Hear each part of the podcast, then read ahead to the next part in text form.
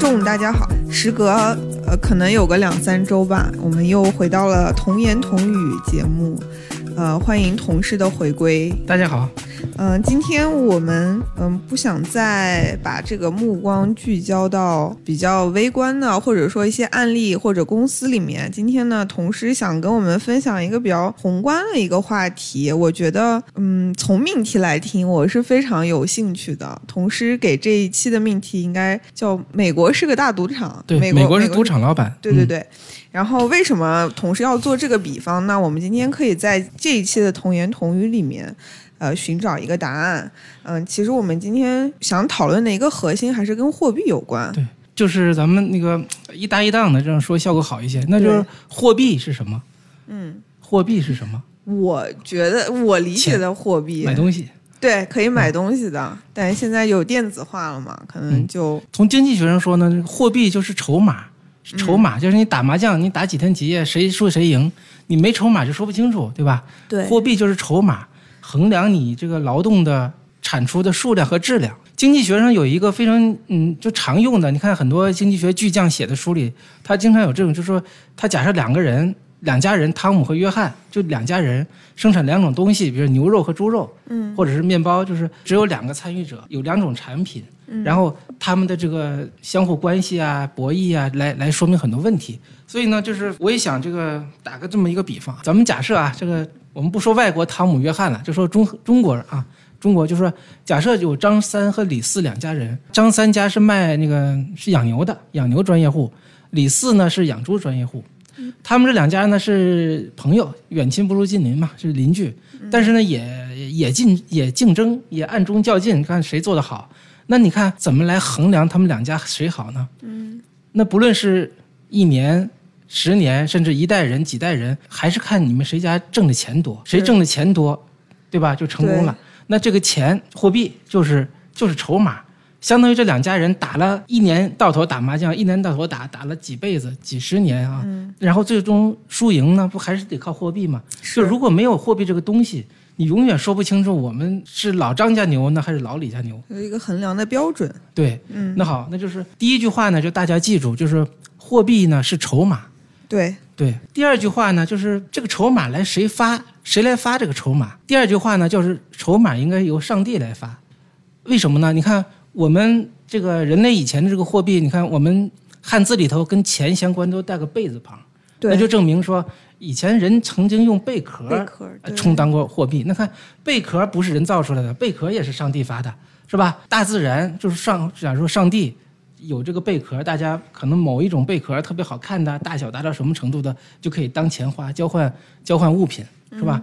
我们的那个汉字就就已经证明了这个痕迹。那后来呢，逐渐的筹码就就不用说了，金银、金银铜。铜呢，因为便宜是吧？那个用于小额支付，做成什么铜板儿啊、那铜钱儿，对，就是金银铜。国家之间呢都是金银。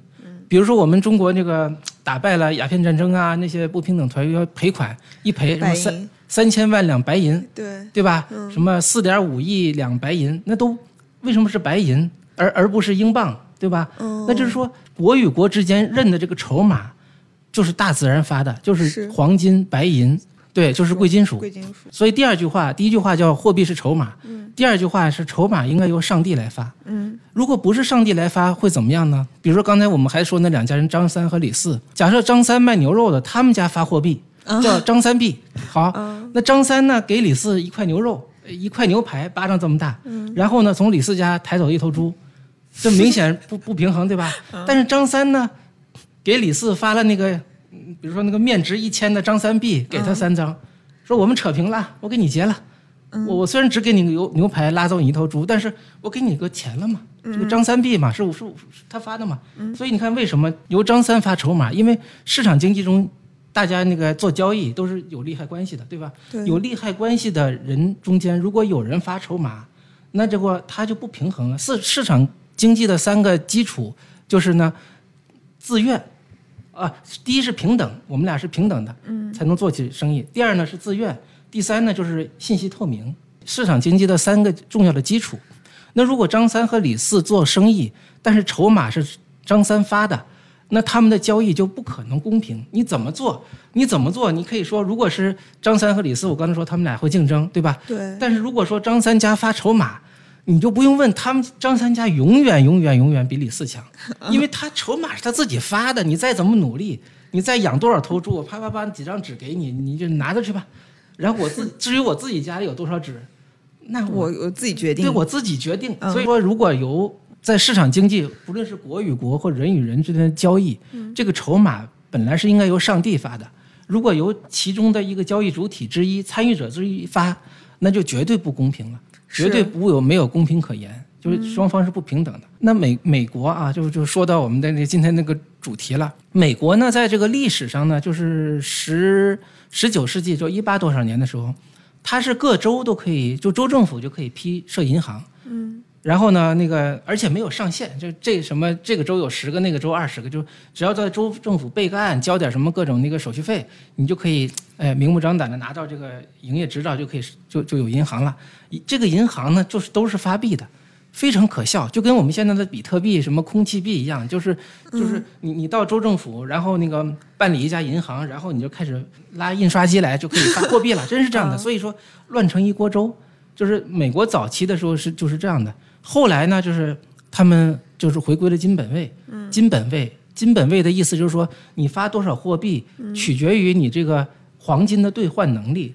也就是这时候实行金本位之后呢，你的货币就是金票，就是拿着你的货币，比如你货币上写着一盎司黄金，只要对方拿这个纸币来，你就要把一盎司黄金给人家。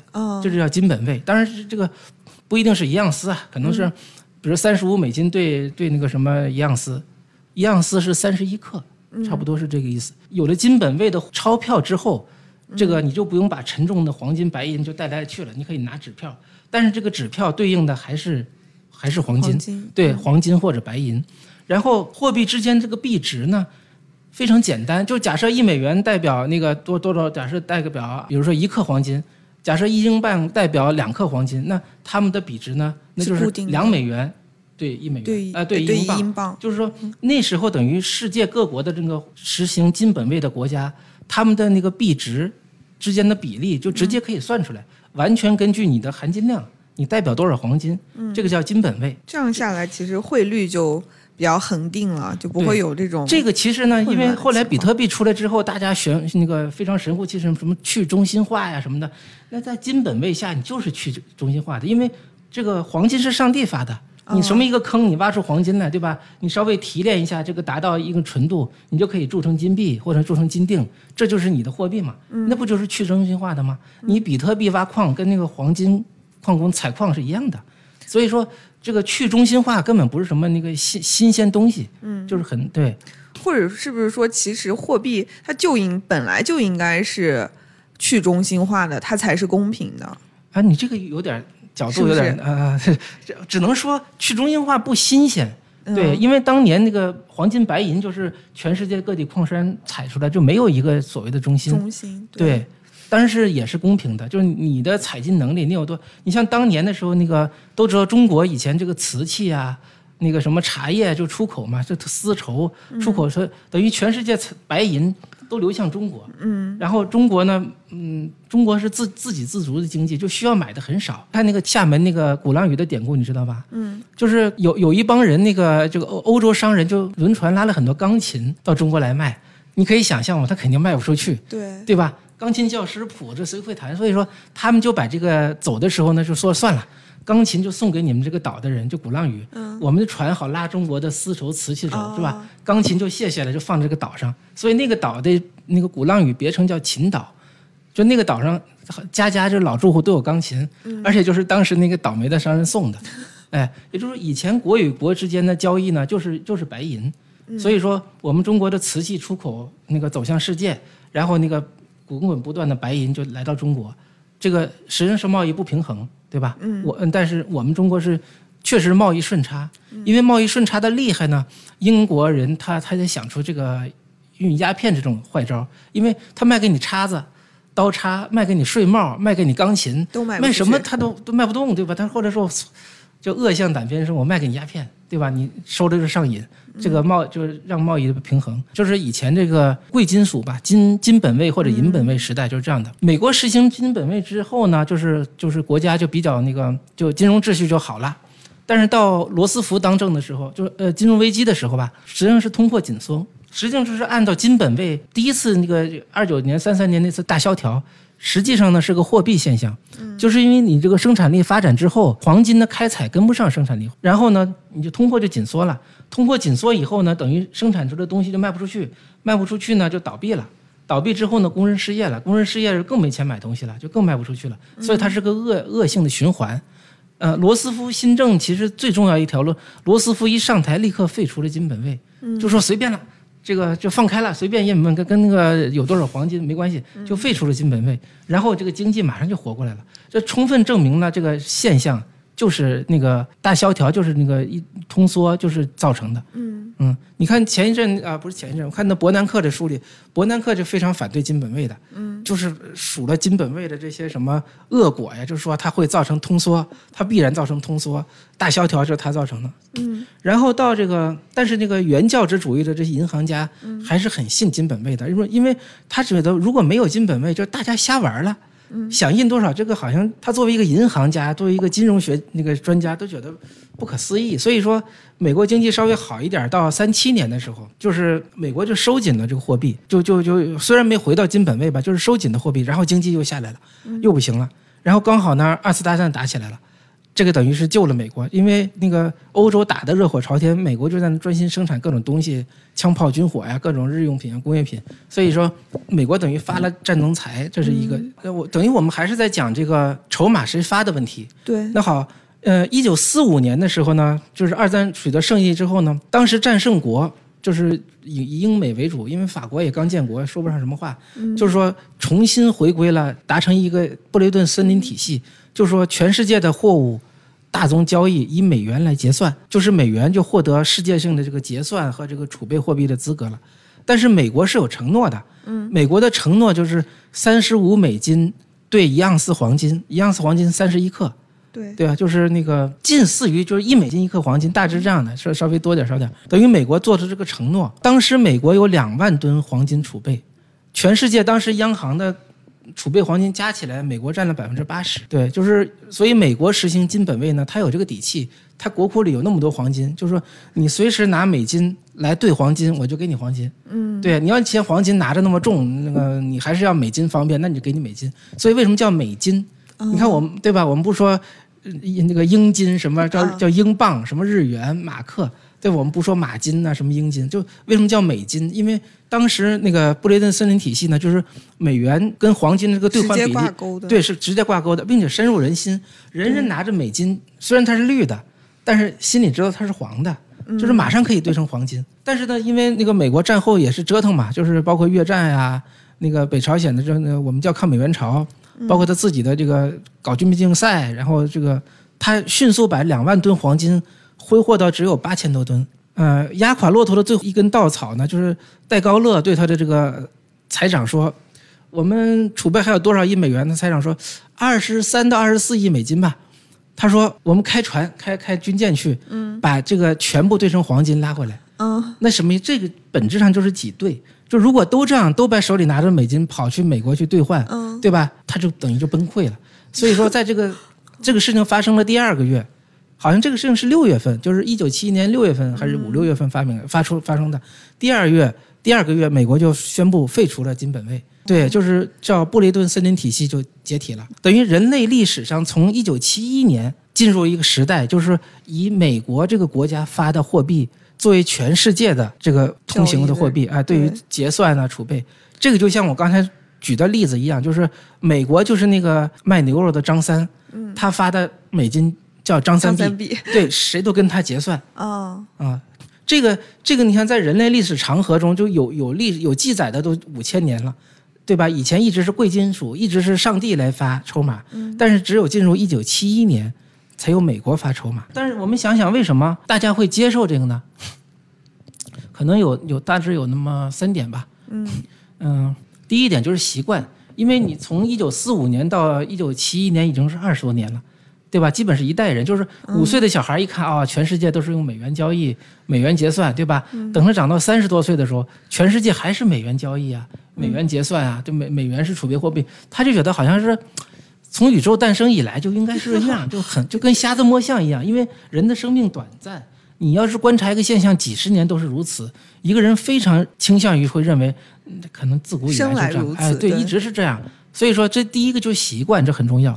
第二呢，这个美元的购买力是有大宗商品支持支持的。我我们还是打个比方，比如说那个刚才说那个呃张三张三家，张三家假设住在江苏，然后他现在要拿一万两白银去张家口买牛，嗯对吧？但是一万两白银带着不方便，他就找个钱庄，过去有钱庄嘛，就是把一万两白银给的这个位于江苏的这个什么什么号的钱庄，钱庄就给他一个建票机兑的银票，他拿这个银票到张家口找到这个同一个钱庄旗下的当地的张家口钱庄，那就是可以提出提出一万两白银了。嗯对吧？这就不用路上那些，就方便多了嘛，也安全。但是假设张三到了张家口之后，找到那个钱庄，拿出这个银票，钱庄说：“对不起，我们刚才接到通知，我们废除这个什么了，废除银本位，这不是金本位，啊我们废除银本位了，不能给你兑换一万两白银了。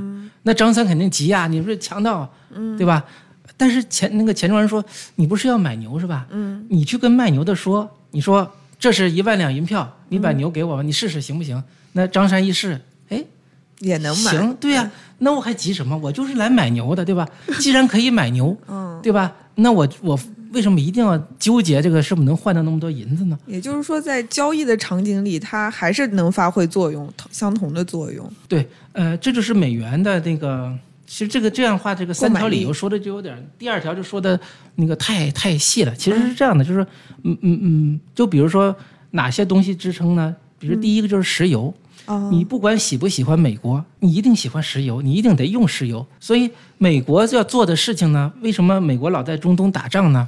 大家都说是为了石油，但是是怎么个为法呢？是美国去把那石油抢了，抢来然后装到船运回去吗？不是这样的，美国就是让中东这些亲美的政府，就是什么沙特呀、阿联酋啊，嗯就是坚持用主张用美元来结算石油贸易。哦，对，这样的话就形成一个，我打比方，就像张三买牛一样，不管你心里服不服气，因为你你比如说中国，你要的是原油，你要的是原油，能买油就行嘛，嗯，你非得去美国提那黄金，提回来你不没必要能烧，对吧？对所以说，所以美国为什么一直在中东用兵，包括扶持以色列，包括就是不听话的就打，听话的就扶持，为什么呢？就是要坚持美元在国际这个原油市场的这个结算地位。你看，比最典型的，比如说伊朗，伊朗是仇美的，是反美的。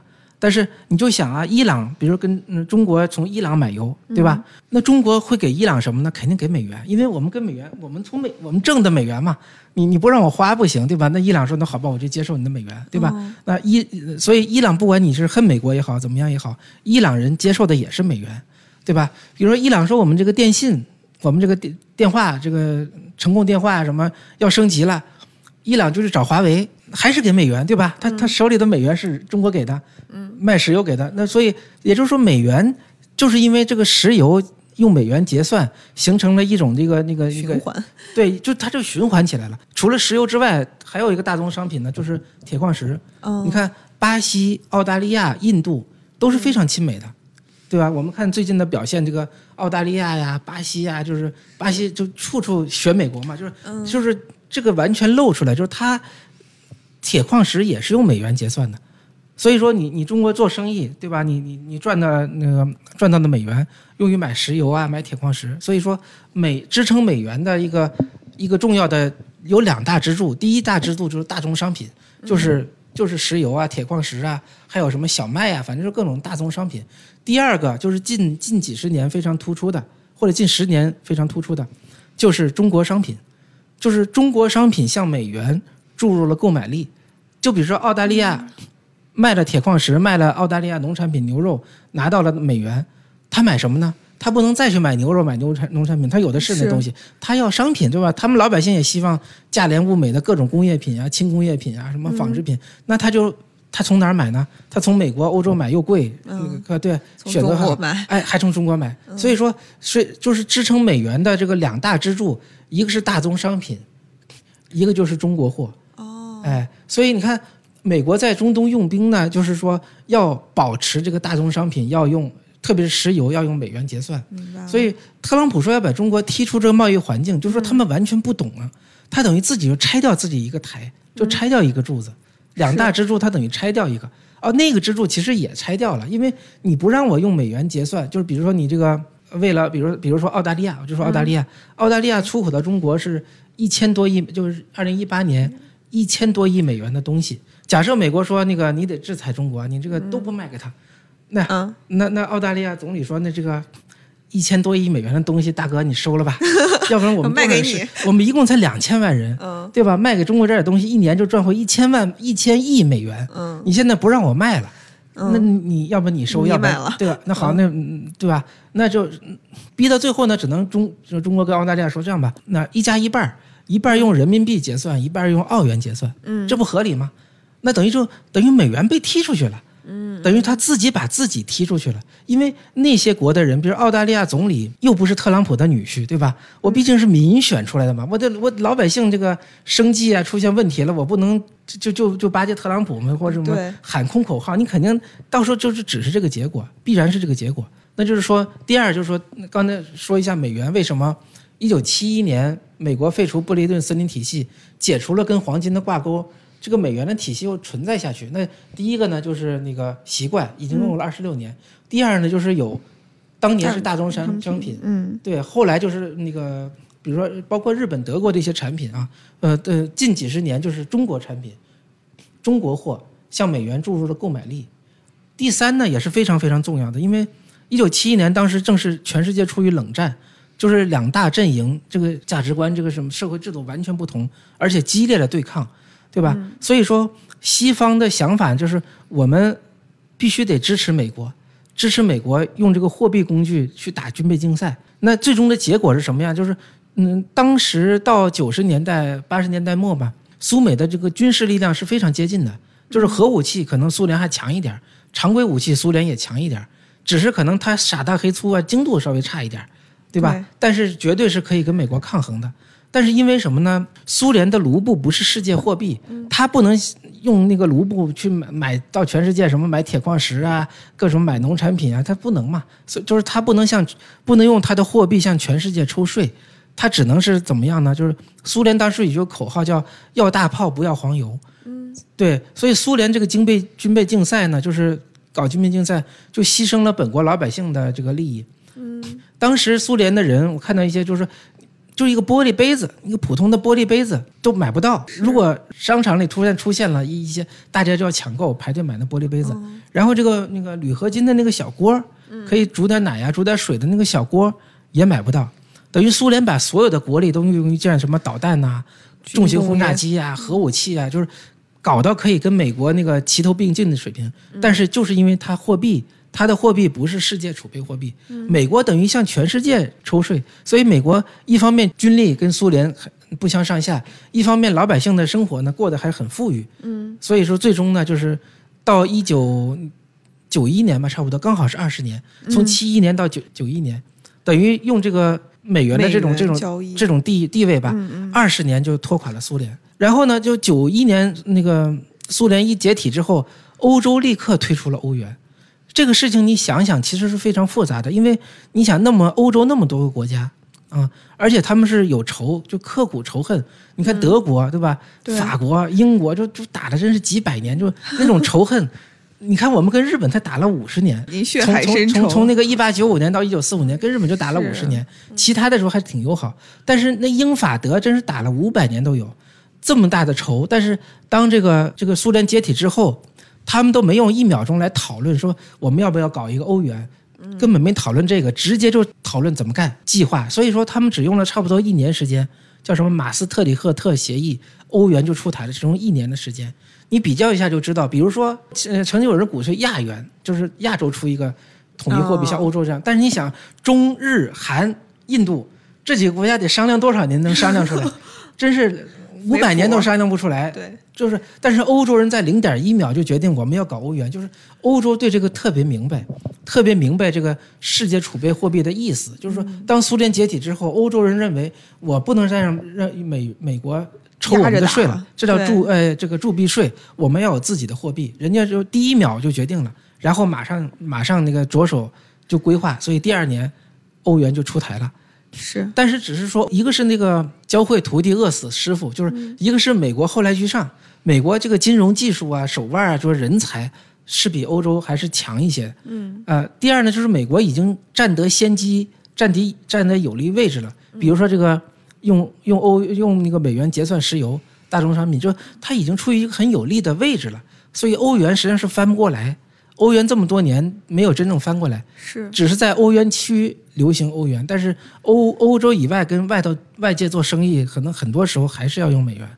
所以就是过去其实有五十年的这个以美元交易的这个影响还是非常深厚的，就是从七一年到二零二一年，二一五十年，刚好是五十年。对，对前二十年呢就是拖垮了苏联，后三十年呢，美国等于在剥削全世界了。嗯前面其实说到。嗯，美国在拆这个柱子嘛，嗯。就拆了一个柱子，同时也说到一个问题，其实美国拆了这根柱子之后，很难在全世界范围内再找到一个可以替代中国市场的一个备胎。对，也就是说，从一九七一年开始的那个世界总的格局呢，就是这样的，它就是相当于一个赌场，这个赌场就是美国开的，美国是赌场老板，筹码是美元，他发对。筹码是美元，对，嗯。然后那个保安就是美国兵，然后世界各国以自己的自然资源或者人力资源，比如说沙特肯定以自己的石油，嗯。对吧？中国这个是有有有人力资源，这都是资源，就是世界各国以自己的资源下赌场赌，对。对，但是你都要把你的资源投进来，换成筹码，然后有输有赢，对吧？对。这个输的的这个筹码就是那个就是变少了，赢的时候中国其实就是赢了嘛，筹码多，但是赌场老板是最赚的，因为你的资源、你的东西全撂在我这儿了嘛，你撂撂在我这儿换了筹码走嘛，对吧？所以赌场老板是兜底儿的。他赢的时候是他是赌场老板是最大的赢家，然后美国赢的这个钱大致上可以分成三部分，嗯第一部分呢，就是改善了民生，就是让老百姓过好日子，并且是超出他们付出的日子。就比如说一个剃头的，一个简单的这个剃，不是高级的做头发，就是简单的就剃个平头的这种水平的人，对你你在北京剃个头呢，得二十块钱了不得了，嗯，剃个头就二十块钱。你在美国剃个头呢，可能这个二十美金，对对，那凭什么呢？就是同完全都是同样的，就技术甚至是同一个人。我在北京剃个头，假如二十人民币，我到美国剃个头就二二百二十美金，对吧？这这个凭什么？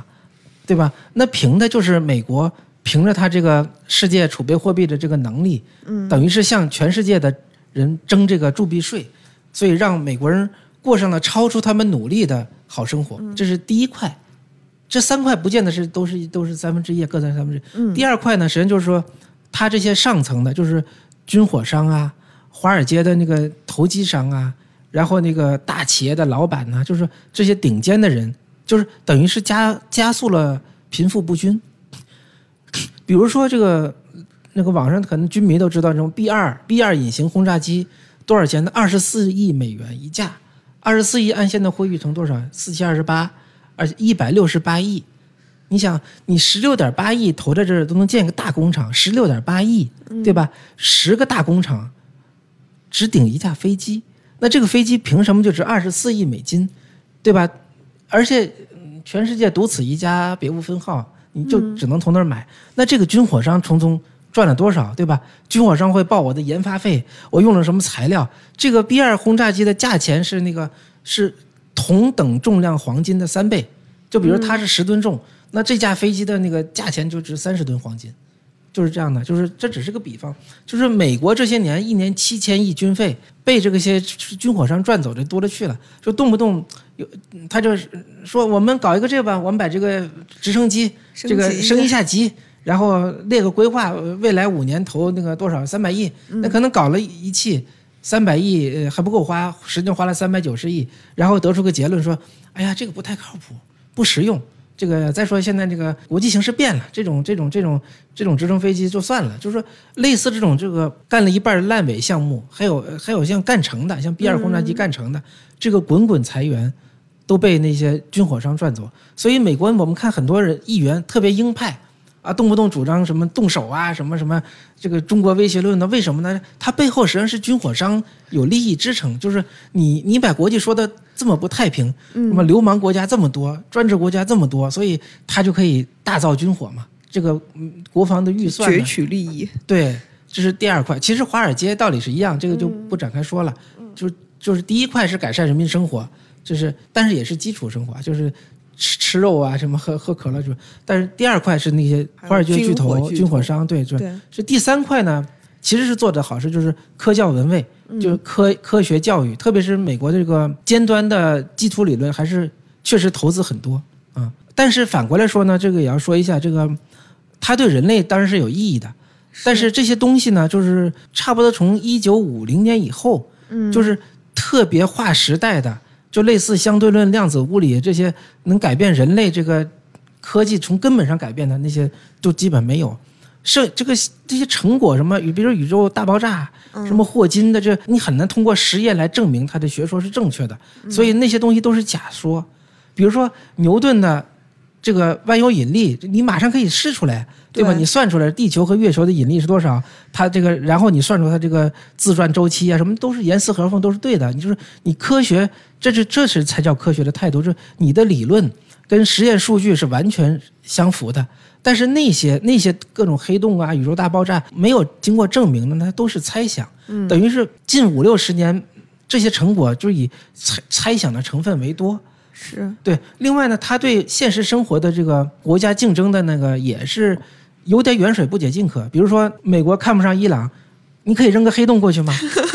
对吧？像二向箔一样扔过去就把它吸没了，把它抹掉也不行嘛。就是这个东西，你确实也花了无数的聪明才，全世界的聪聪明人明的才对，都去留学啊，就在什么哈佛啊，什么什么进那些实验室啊，然后搞了几十年，真的没有这个太。这个其实还不是我说的，就是当年杨振宁回国的时候就说过一段话，说这个说这个物理学已经就这样了，你们这些聪明的孩子去研究点别的，嗯比如说怎么样这个锂电池能增加容量，对吧？那么这个汽车怎么能轴承再耐的磨损？你再搞那些高能物理那些东西已经没意思了。但是当时我们没人听。都觉得你这个老棺材瓤子了，你脑袋 你脑袋已经僵化了。你说不行，我们年轻人就是就是行行。所以说，但是实际上那个这这说话几十年过去了，真的没有没有那种经验的，就是类似相对论、量子物理学这种东西出来了。嗯嗯也就是说，美国开赌场赚到利益三，就是这大致上这三个趋向。嗯嗯大家特别关心，就是说中美如果翻脸，就他制裁我们，对吧？对他那个这个我们是不是受得了？就大家一起什么的？这个想想啊，这个就说美国的他这个以美元在全世界作为结算储备货币的这个这个事情，其实欧洲人第一秒就想明白了。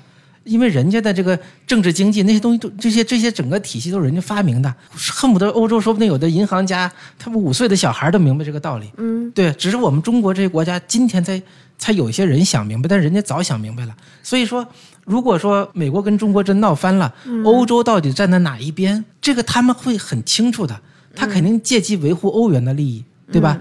那其实我们周小川还是很有才能的。周小川当年就提出了一个叫超主权货币，就是说不是你任何一个国家的超主权，你可以理解为上帝。它这个它只是一个篮子，是国际货币基金组织的一个特别提款权。经济学叫一个篮子，这个篮子里放什么呢？假设啊，放一个美元、一个欧元、一个人民币，那个日元太少，可能放一万日元。比如说一桶石油，什么什么什么伊普舍尔大麦，就是那个那一吨铁矿石，就是这是一个特别提款权。嗯然后加入这个这个提款权的国家，就按照你的比例来承兑。就是当年，比如说你说我用我用一美呃三十五美金，你得给我一黄金对吧？是黄金一样是黄金。现在等于说有人如果拿一亿特别提款权来，那大家就这些，比如中美英法这呃中美欧欧洲啊都会加入嘛。那你按你的比例来承兑，嗯那就是说。你你你你出一人民币，你出一美元，呃，嗯这个就都切割嘛，按比例。这一桶油，你中国出多少，日本按比例来，就是这个意思。就是说，以这个特别提款权作为本位，嗯，他这个是合理的。这个等于又回归上，呃，上帝来发这啊对，呃，一半是上帝，一半是这个就比较合理，就是是组织，对各国的主权货币，对吧？嗯就是什么英镑、欧元、美元、人民币、日元，这是这个卢布估计也得加进来。一一方面是各主权国家的货币，嗯，一方面就是主流的大宗商品，就是还是那个粮食啊、原油啊、铁矿石啊，就这些。就是这个周小川这个想法，欧洲人应该是非常支持的，嗯，对他们是有好处，因为在人类这个几千年历史上，美元这个霸权只有五十年，并且只有前二十年，就是拖垮苏联的那二十年。欧洲人是心服口服的，觉得这个我们干对了，不觉得我们干对了，就就应该这么干，然后让让美国干倒了苏联，把苏联拖垮了。其他的时候，欧洲人都憋着气呢，说我们这欧元怎么就翻不过来？怎么就翻不过来呀？所以当他有机会翻过来的时候，还是肯定向着中国。你看到时候那默克尔对吧？他肯定是向着中国的。嗯，对，就是首先就是说的什么意思呢？就是说美元的这种霸权不服的国家特别多。你别看面上好像有人有些人服，蔡英文服，他值个屁啊，对吧？对吧？那普京肯定不服，对吧？默克尔不服，那个伊朗服吗？对吧？不服的人说什么？那个那个那个什么委内瑞拉，就那个那些南美的一些很多国家也不服啊。就是不服的人其实非常多，而且都是非常非常有分量的。光光欧洲的分量就很大，对吧？你加上那什么那些那那个俄罗斯啊，这分量是非常大的。就是首先不服。不服他这个美元这个秩序，这个赌场就对赌场心存不满的人，前俄罗斯已经压了五十年了。从七一年开始，这个欧洲人从九一年开始都都都忍了三十年。三十年。对中国是刚明白，中国真是刚明白。就前些年的，包括中国中国经济学家都比较天真。我见过很多毛于轼啊什么的，就赵晓啊，就都觉得这个国际这个制度真是太太美妙了，太完美了。底层还有基督教，还有信仰。然后那么完美，几百年设置出体制，然后又公平，哎呀，是不是那个这个，就是中国经济学家都很天真，中国也就刚刚明白。嗯，等于刚才说的第一个，就是说这个美元的这种这种这个赌场，其实心存不满的人很多。是。第二个呢，就是说它实际上是单向的，就是美元美国这个，你光说开赌场，其实这个赌场的结构是这样的，就是它蹲在食物链的顶端。然后利用这个这个赌场的一个机制来攫取你的，也不一定是攫取。我我说具体例子吧，就说这个钢，我们中国的钢钢产量是九点九六亿吨，并且是打了很多埋伏，因为那个各级政府要求什么压缩那个什么那个低端产能，对吧？然后这个污染大，什么能耗高，就所以各地实际上，比如说你你你你们省钢产量是一亿吨，恨不得就报八千万，就是越少越好，而且是有压产任务。每年都得给我递减百分之五、百分之十，所以我们这个九点九六亿吨是保守的，是保守的，里头肯定有埋伏，弄不好就十一二亿吨都有。嗯，然后美国的钢产量是八千七百九十万吨，我们是九点九六亿吨，还打了埋伏，就是说为什么比它多那么多？美国的想法是这样的，说你要炼钢，你要有铁矿石，要有焦炭，对吧？然后你要建个大炼钢厂，有高炉，完成千上万工人在那炼钢工人，对，然后还有碳排放。然后你这个公路、铁路、码头的压力都很大。是美国的想法是这些粗活你都干，你干，干完了以后呢，你把粗钢，我就买你粗钢，买回来以后呢，我我们在美国，我用电炉把它化了，加一点什么贵金属啊什么，做成各种特种钢，啊，用于飞机呀，用于什么，就是他觉得这个多美啊，嗯，对吧？我这它的附加值最高。然后劳动力的利用率也高，因为它工人工资就高嘛，对吧？所以说，这个局势，这个这个格局是听起来确实好像很 clever，就很精美、很巧、很巧妙。但是你想，这个是单向的，你想再倒回去，什么意思呢？就是说，美国说，那我这样的吧，他说这个巴西啊这些国家，你不要卖澳大利亚，不要卖铁矿石给中国了，嗯，你把铁矿石卖给美国，我们自己炼钢，以后没中国什么事儿了。你看啊，中国也说，哎呀，我我原来钢产量九点九亿吨，现在没人卖给我矿石了。我就只产五亿吨吧，我减一半。我们自己也有点矿石嘛，中国那就我也不能出口了嘛，自个儿使。我自自个儿使，那这各过各的日子，就是因为大家老说会脱钩嘛，中美脱钩啊，什么国际化，什么倒退啊，就是各那好，那美国拿到矿石以后，你想他得建钢厂啊，钢厂哪儿早就拆了，从头来过，工人高炉都砸了，工人都断代了，对吧？工人、技术人员、工程师，那钢厂的管理者全部都没有了。你你凭空你怎么能出个钢厂呢？对吧？再说你的钢厂，你一个炼钢设备，你的高炉哪儿产？德国、日本这些国家有点像美国，就是粗钢都已经压缩再压缩，基本只炼那些特种钢啊，高附加值的粗钢基本都在中国。他们也不会做那个傻大黑粗的高炉，这东西有什么技术含量啊？他觉得这个太简单，太简单，但是没人做也不行啊。所以美国要想恢复这个钢产能，要找到地方是吧？要找到工人，还得从中国买高炉，就看我们心情。我们想卖给他就卖给他，不卖给他你就自己想办法呗，对吧？然后谁安装呢？对吧？那可能可能到时候就得求到是那个什么什么白洋淀什么钢铁安装公司什么，你一直能找他们，你找你找德国人撅着屁股你弄个高炉，人家他不干呢，对吧？你给人多少钱？但是人家也不会，对吧？我们河北的钢产量顶峰时期好像就将近一亿吨。真的是白洋淀那些施工队，就就大高炉钢跟安装什么钢铁厂，人家干过好多个，说年产百万千万吨的钢铁厂，都这就变成很可笑的。说你想倒回去重新来，自己炼钢。你这些东西都不是说特朗普一句话说签回来我给你路费，那不不不不路费有什么用？那没用嘛，就什么要什么没什么。再说你的基础设施，就是刚才说的，你炼钢你得有焦炭，对吧？你这个铁矿石，你的成品要要运输出去，那你这个公路、铁路、码头，这个这个基础设施也得跟得上，对吧？你炼钢，你那个电能。现在的电，比如刚好够用，甚至是美国说电富裕都不得了啊，到时候空调啊，这个城市这个民用电跟工业是有一个巨大的差别的。就是民用电你杀开来怎么用？你你一家人你一天能用几度电呀？嗯，就你个冰箱对吧？但是你个工业开起来那是真正的电老虎。那一个钢厂得用多少电？就是这些东西啊，我是打个比方说，就是它是不可逆的。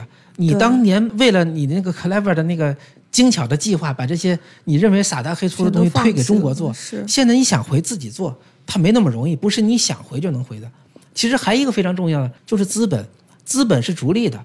那资本为什么把钱投到中国建钢厂，或者说索性从中国买钢？就是反正他总之他不在美国投钢厂了，他为什么不投？不是说你特朗普说好你在你你必须得在这建个钢厂，就有人颠颠给这投个钢厂，不可能的嘛。那资本家也要算计嘛。我在美国投个钢厂，我炼多少钢，工人老罢工怎么办呀？嗯，对吧？工人还不得辞退，那好多好多问题啊。所以说这个是是不可逆的。